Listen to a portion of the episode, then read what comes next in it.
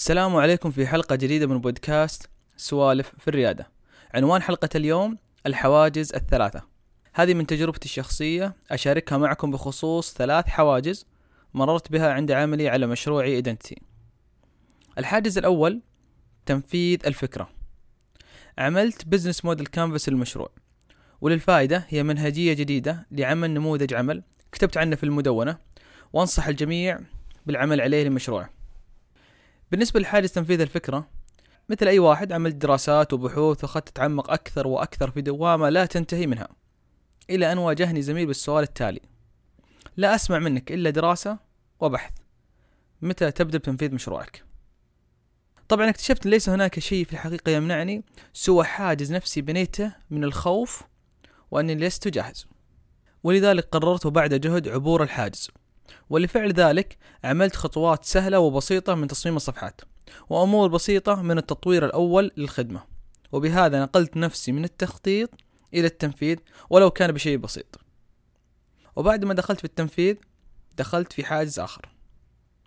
الحاجز الثاني انطلاقة المشروع للجميع. انتهيت من مشكلة الدراسات الغير منتهية، وبعد التطوير دخلت في حاجز آخر اللي هو انطلاقة المشروع للجميع. متى يكون المشروع جاهز أنك تطلقه للجميع؟ كنت أجل الانطلاقة بعذر أن الخدمة غير جاهزة، ولكن مثل الحاجز الأول هو خوف غير مبرر، لأن المشروع مستحيل يكون جاهز. ومثل الحاجز الأول لم أتعداه إلا عندما أطلقت الخدمة في مرحلتها التجريبية، واستفدت الكثير، لأني الآن شاهدت كيف يتعامل الناس مع الخدمة حتى ولو كان على نطاق بسيط. وبعد انطلاقة المشروع للجميع والحمد لله عدينا الحاجز هذا، دخلنا في الحاجز الثالث: تقبل أمر تحويل المشروع لشيء آخر أو حتى إنهائه.